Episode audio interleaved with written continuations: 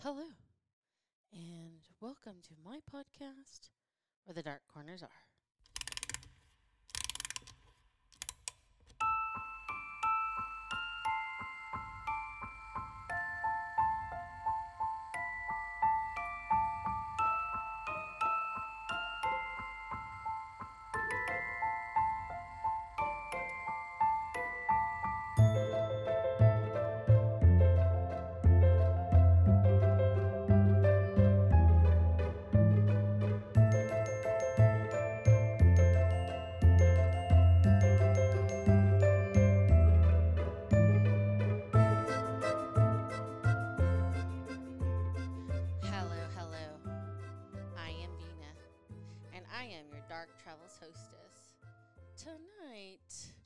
We're going to talk about a movie I think that just really has done well. And what I mean by that, I mean has really aged well. And this movie literally came out 40 years ago. And it literally scared the shit out of everybody in America. And this movie, in particularly, is the sole reason why a lot of people don't like clowns. Scary fucking clowns. So, what am I talking about? I am talking about the 1982 movie Poltergeist. Now, this movie was directed by Tobe Hooper and produced by Steven Spielberg. So we're talking Spielberg was just making them left and right. Indiana Jones, other types of really good movies I can't think of right now. But they set this movie to some degree. And it's interesting because when I read through some of the things that happen, I can see them how they kind of plugged it in into the movie. But for the movie Poltergeist, it was actually based on true events. So let's talk about the true events because, in addition to this being based on true events, there's actually a theory that the movie is cursed. And it's not just one movie, believe it or not. There's actually a series of three movies. So, but for our purposes, uh, we're mostly going to focus on the the movie that started it all, the 1982 movie Poltergeist.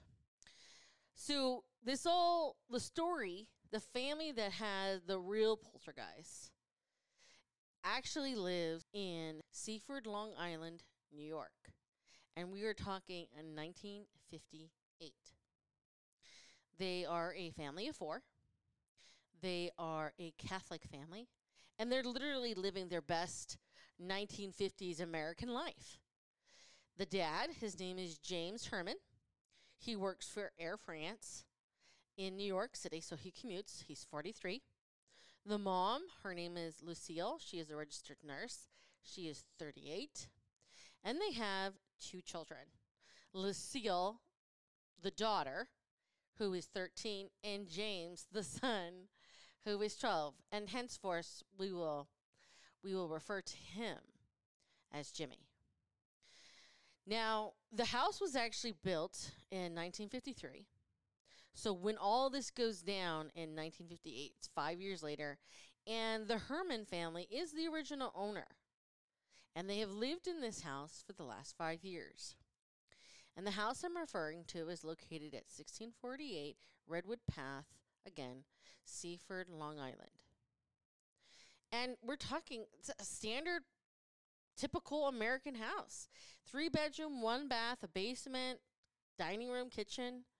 I, I mean, minus the fact that nowadays American homes tend to have two bathrooms and no basement. This is a pretty typical American house. But everything in their lives changes on February 3rd about 3:30 in 1958. The mom had just gotten home from work. Lucy Jr. and Jimmy had just gotten home from school. And they're literally going about their afternoon when all of a sudden they hear a series of popping sounds coming from various spots around the house. And I mean, this is just some rando scenario. So they go to see what the hell just happened. And they find that several unkept bottles of various types of liquids have been popped open and now on their side and is spilling liquid. The thing is is that all of these bottles are actually in different rooms. And these are the kind of bottles you actually have to unscrew. So you can't just flip it with your thumb to pop open. You actually have to unscrew them. So we're talking a bottle of bleach in the basement utility room, a bottle of liquid starch in the kitchen, bottles of shampoo and medicine in the bathroom, and a bottle of holy water, holy water, or holy water, holy water, holy water that's opened in the master bedroom and was lying on its side, and again, the water spilling out. So this happens simultaneously, and it's like, this is odd. So Lucille, the mom, does exactly what every American mom would have done back then. She calls her husband and tells him about it, and he does exactly what every American dad would have done. Be like, is anybody hurt? Then I'm not going to worry about it. Because the answer is no. So, and he's like,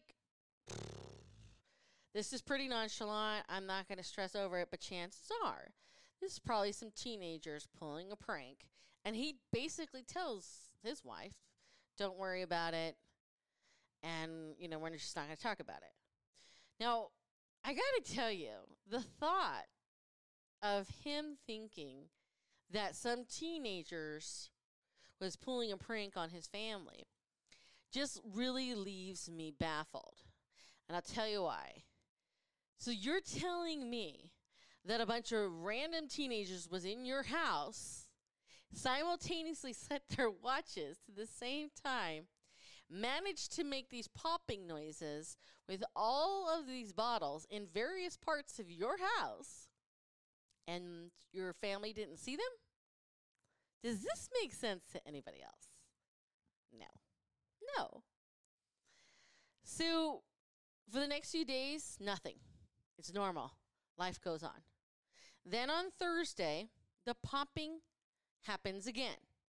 And this time, the kids are home from school. And again, it's another series of various bottles that get popped open. And this time, we're talking nail polish, we're talking rubbing alcohol, we're talking bleach, detergent, s- starch, and again, the holy water, the holy water that was located on Mrs. Harmon's dresser. And this happens again the next night on Friday evening. And at this time, James is convinced, the dad, he's convinced this is all somehow the works of his son. You know how we have these scientific science kits that we give our kids that somehow he's got some sort of scientific kit that Jimmy has managed to rig all of these different bottles, hide the the triggering mechanisms for all these different bottles in all the different spots of the house. And I mean, to him, this is the only thing that could be making this possible. So he decides he's going to just like sneak attack, catch Jimmy in the act. He is going to solve this mystery, and he believes that Jimmy is the culprit. Well, on Sunday, February 9th, once again, several caps pop open starch, turpentine, holy water, and just in addition to other ones that managed to explode. And James is pissed. He rushes to confront Jimmy, who's literally standing in the bathroom brushing his teeth. And as James is yelling and berating Jimmy and blaming him for all this scenario, as Jimmy is brushing his teeth and dad standing in the doorway, a bottle of shampoo moves literally from the countertop onto the floor, whilst a bottle of medicine, a separate bottle, scoots across the counter and falls into the sink as they're standing there. And so now James can see that these things are moving on their own accord. So he does what any American would have done in the 1950s because holy shit, I don't have a reasonable explanation for this. My son is not doing it. He calls the police. Now, this is a time when Americans could call and they would actually speak to a police officer. Nowadays, you have to talk to a dispatcher if you're that lucky, if you're not put on hold during a 911 call. Don't get me started on that. Anyways, he gets directed to Lieutenant E. Richardson, and he literally has to convince this lieutenant that he is v- dead serious, that he's, you know, he's not drunk. And the lieutenant is kind of like, I don't know about this, I don't know about this. But he kind of pokes around and finds out that James Herrmann has a good reputation in the community and that James Herrmann is a captain, uh, as a reserve captain with the police department. So he decides, okay, I'm going to send out an officer. So Officer James Hughes shows up. And again, this is the 1950s. This this shit does not happen. So he's not really convinced, but he has to fill the call. And whilst he is there, pop, pop, pop goes some more bottles. And as he can tell that people aren't in the room where these incidents are happening, and he can hear them, he's like, oh shits, this is real. And he even gets like so in the bathroom when he goes to check on the ones in the bathroom the lids from the bottles in the bathroom actually shoot across and hit him so now he's convinced because he's dodging bottle caps flying on their own in the bathroom so convinced that this shit is real he writes up his report and the police assign detective Tozzi to the case on February 11th, De- Detective Tozzi arrives. And once again, pop, pop, pop, in the daughter's room, a perfume atomizer is overturned and spills the perfume. And nobody's in there. And I, I mean, at this point in time, kind of seeing where things are going, he's seeing that no one's in the room. This isn't plausible.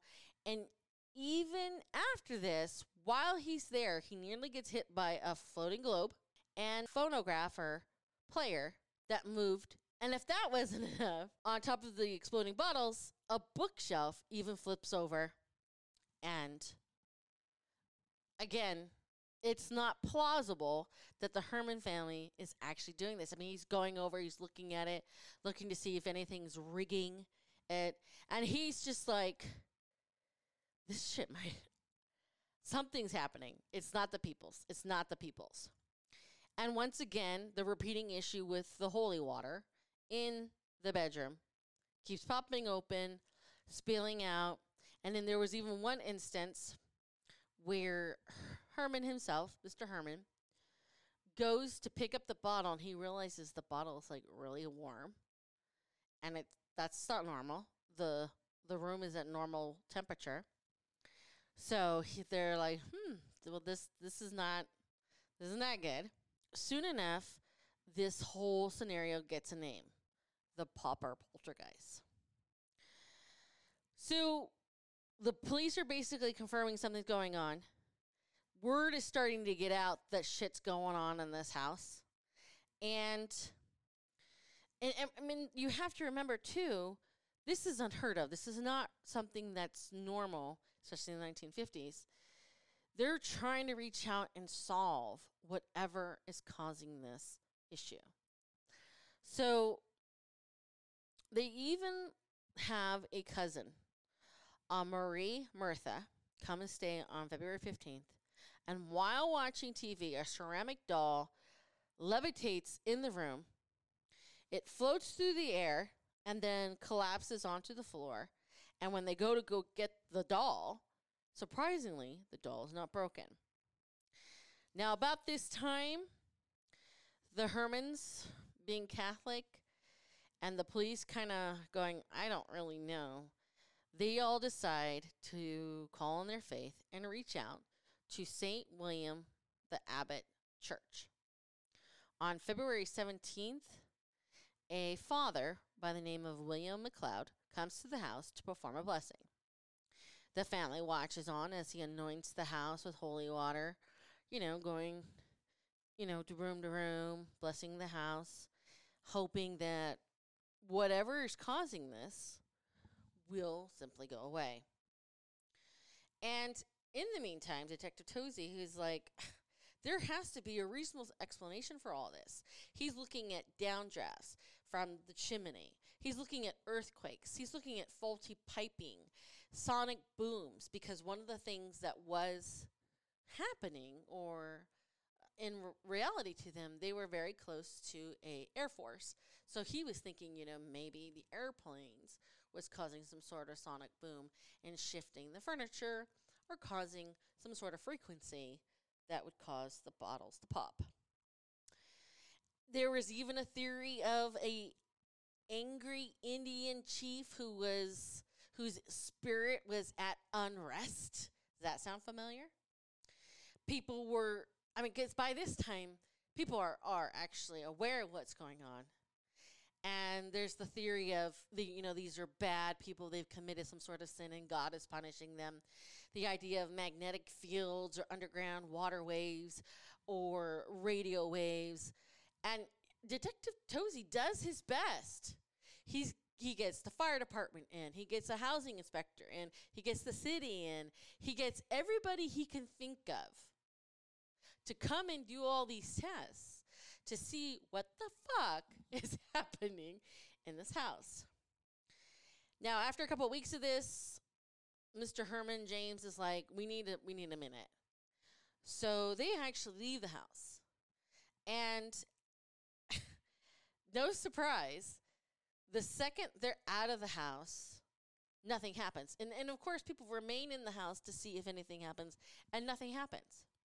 Well, the second the Herrmanns return, the activity starts up again. But it seemed like this time the activity just basically is like level up this shit. That's what we're going to do. So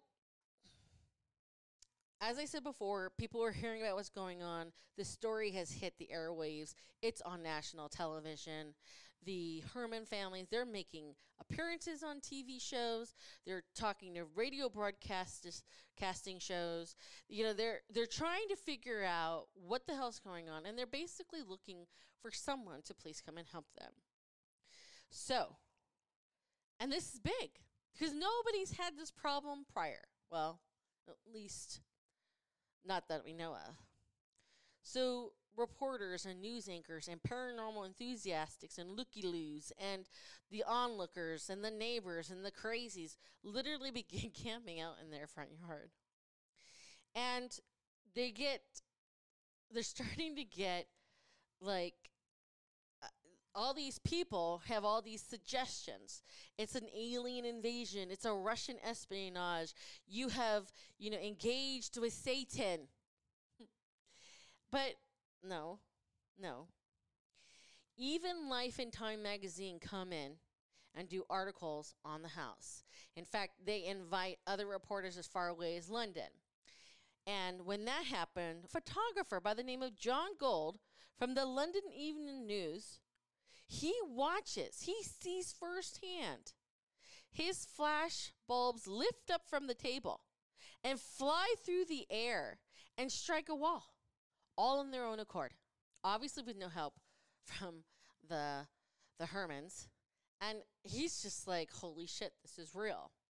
So by this time, the Herrmanns are fielding at least 70 calls a day. They're receiving 25 letters a day. And the detective is actually monitoring these letters because they're you know, he's holding out to the thought that maybe somebody is behind all this and they're going to send the Herrmanns a letter, ex, you know, taking responsibility or acknowledging that this is all man made doing and, you know, to kind of help figure out basically who's behind all this. Because in his mind, it's got to be a person.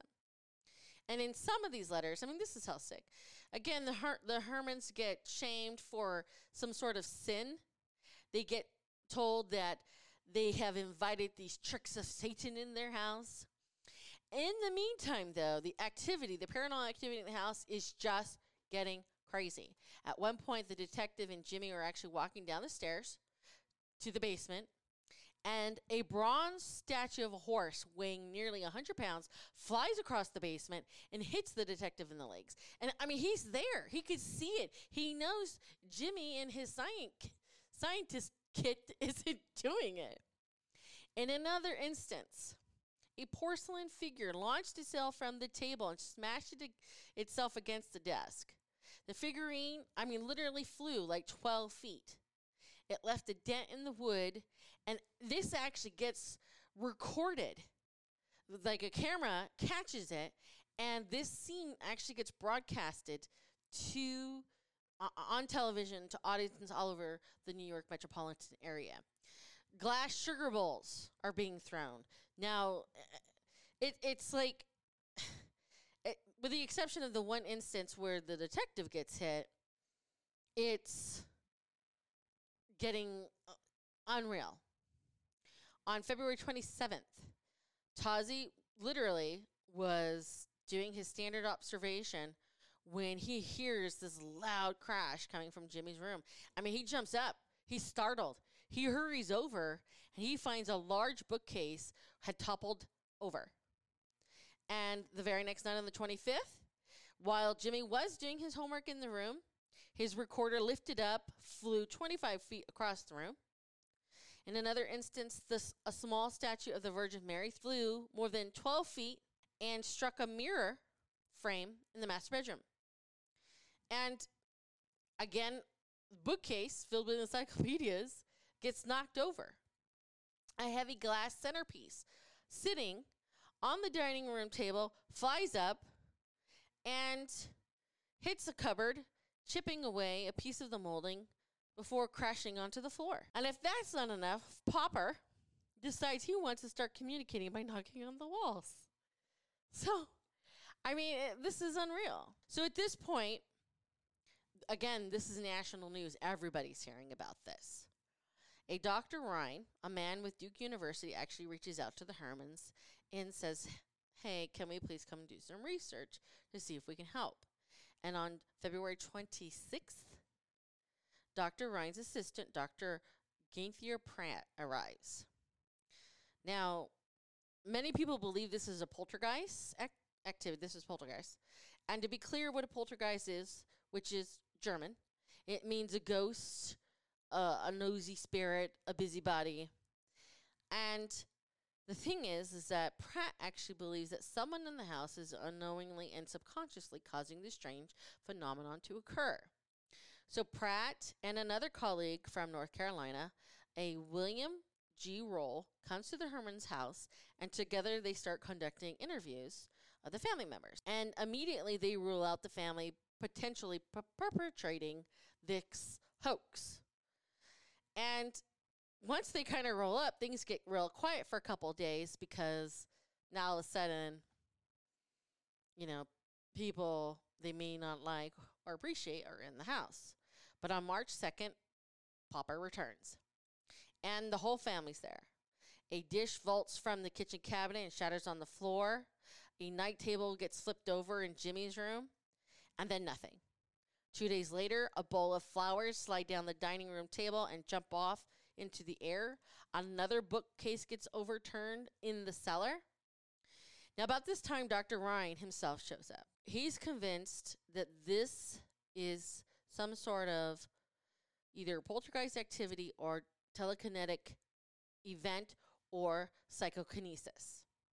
And he's convinced that it's probably the presence of the two hormonal teenagers that somehow is creating like for instance the telekinetic events and or the psychokinesis activity because to them their theory is that an adolescent child and usually a girl is being you know is the source of the paranormal activity.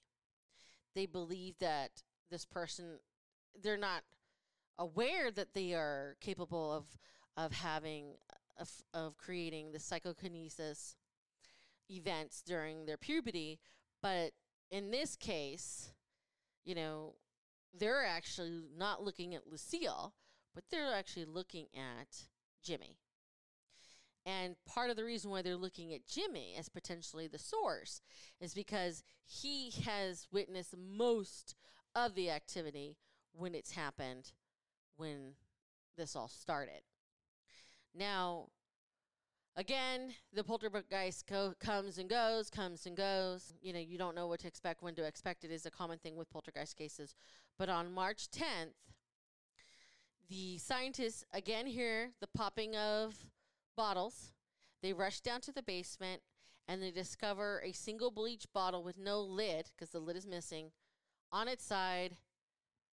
And that's it. That is the last of the popper activity. Popper's gone.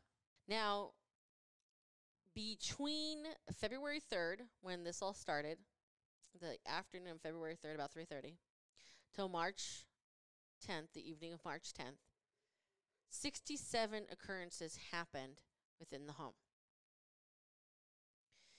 Now, when I read through all of this, the telekinesis, she's usually a young girl at the height of her puberty. I got to tell you guys, you know who I thought of? I thought of Carrie, Stephen King's Carrie. Now, Stephen King was born September 21st, 1947. In 58, he was 11. Carrie came out in 74. But I just, and in an interview he gave, and, and, and he, he had said part of Carrie was created because he was hooked on the idea of telekinesis, which is exactly what the doctors were promoting as the cause for all this in the Popper Poltergeist. But either way, you know, I, this is just a side note because I'm familiar with Carrie. Carrie with Sissy Spacek is a great movie. You know, the beginning is a little rough to get through, but other than that, and the mom's a little crazy. But seriously, this was what I really thought. And when I read that he was kind of really hooked on the idea of telekinesis, there's a small part of me that secretly thinks that King heard or remembered, because I mean, he's in northern England. The, the, New York is right there. There's a small part of me thinking, whew, maybe he heard about this and this sort of kind of grew in his mind. I don't know. But what does happen is the movie Poltergeist. And the movie Poltergeist gets released on June 4th, 1982. And this this movie is a massive hit. Huge. It stars JoBeth Williams, who I absolutely loved in this movie. I also loved, I hope she's listening. I, I absolutely loved you in American Dreamer. That is one of my favorite movies. I watch it all the time. She's also in Stir Crazy with Richard Pryor and Gene Hack uh, Gene Hackman. Gene Wilder. The dad in the movie is Craig T. Nelson, who was also in Stir Crazy. But I remember him fondly from the TV sitcom Coach. And our our current viewers might recognize him from a show called Young Sheldon. They had so JoBeth is the mom, Craig T. Nelson is the dad. They have a 16 year old daughter named Dana, played by Dominique Dunne. They have a young son named Robbie. He's about seven or eight. He's played by Oliver Robbins. And then they have a young little girl, just the brightest eyes and the blondest hair, Carol Anne, played by Heather O'Rourke. And this family is just an average American family. This is a two story house. You've got two, three kids. You got a nice mom. You got a nice dad. Mom's a homemaker. Dad's the breadwinner. And I mean, they have everything. They have the American dream. And this family has has been living in this house, and then shit starts going crazy. And it's interesting the activity. I don't know if they did this on purpose or this is just a pure coincidence, but the activity seemed to coincide with the beginning of a pool being put in to the backyard. Now, as I said prior, some people believe that the movie Poltergeist and the cast and crew were cursed. And here's why. As I mentioned before, this movie came out on June 4th, 1982. As this movie's just hitting the airwaves and is this massive success, in October of 1982, Dominique Dunne, who is their daughter Dana, had just broken up with her boyfriend, who was a sous chef, a gentleman by the name of John Sweeney. Sweeney unexpectedly showed up at Dominique's house on the evening of October 30th in West Hollywood. He wanted to work things out, he wanted to get back together, he wanted to move back in, but Dominique was like, no, it's over. Sweeney begins choking her.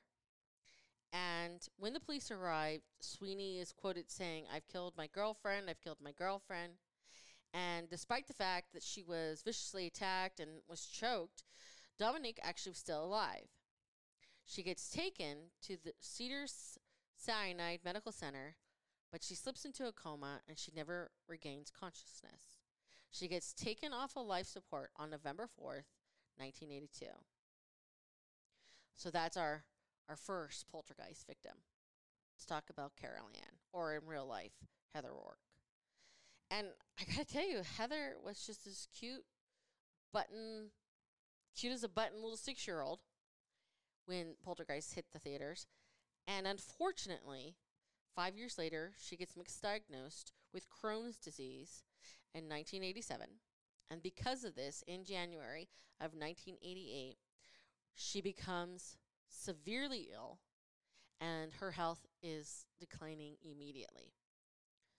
On February 1st, again 1988, she gets taken to the hospital and they realize that she actually does not have Crohn's disease. She's been misdiagnosed. She actually has congenital stenosis, and that the con- congenital stenosis has created an acute bowel obstruction.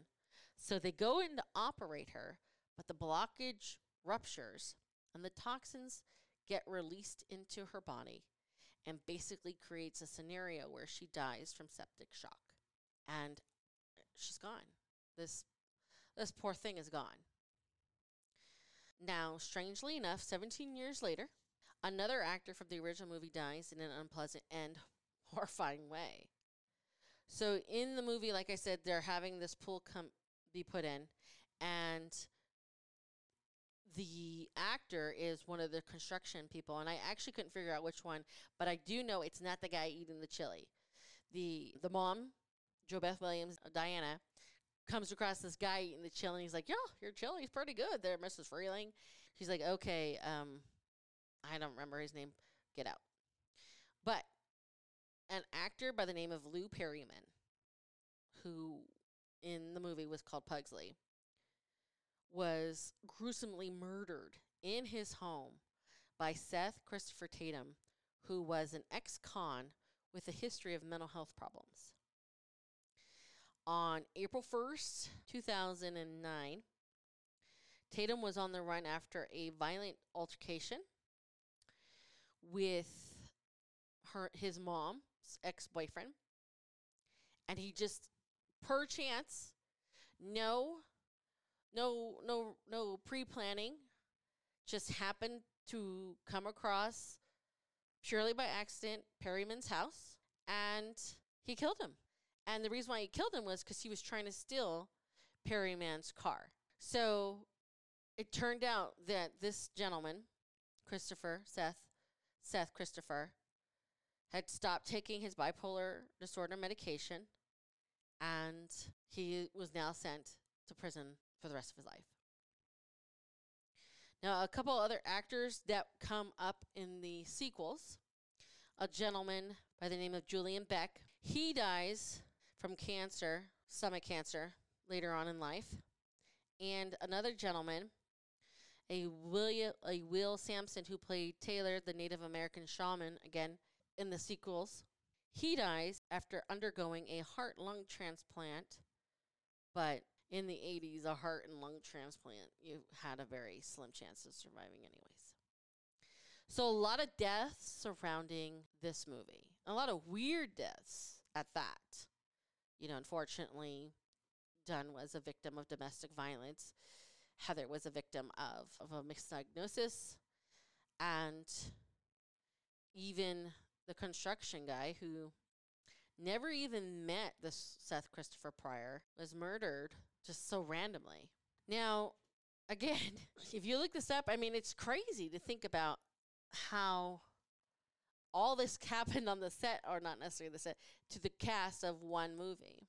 But I stand by the notion that this movie, 40 years later, is still pretty good. In fact, the I feel that the special effects that were used are still impressive today. And we have CGI. We just saw a very young Princess Leia in Rogue One, which I thought was another great movie in the Star Wars trilogy, or in the Star Wars saga, not trilogy. but either way, so if you get a chance, check it out.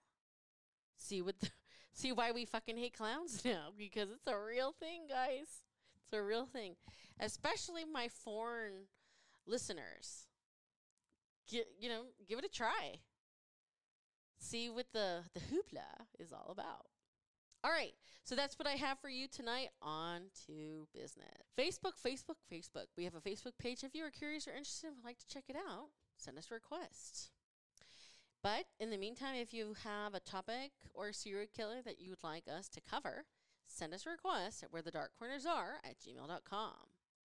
So until next time, please remember only the few can find the beauty in the darkness, which is why we hope to meet you where the dark corners are.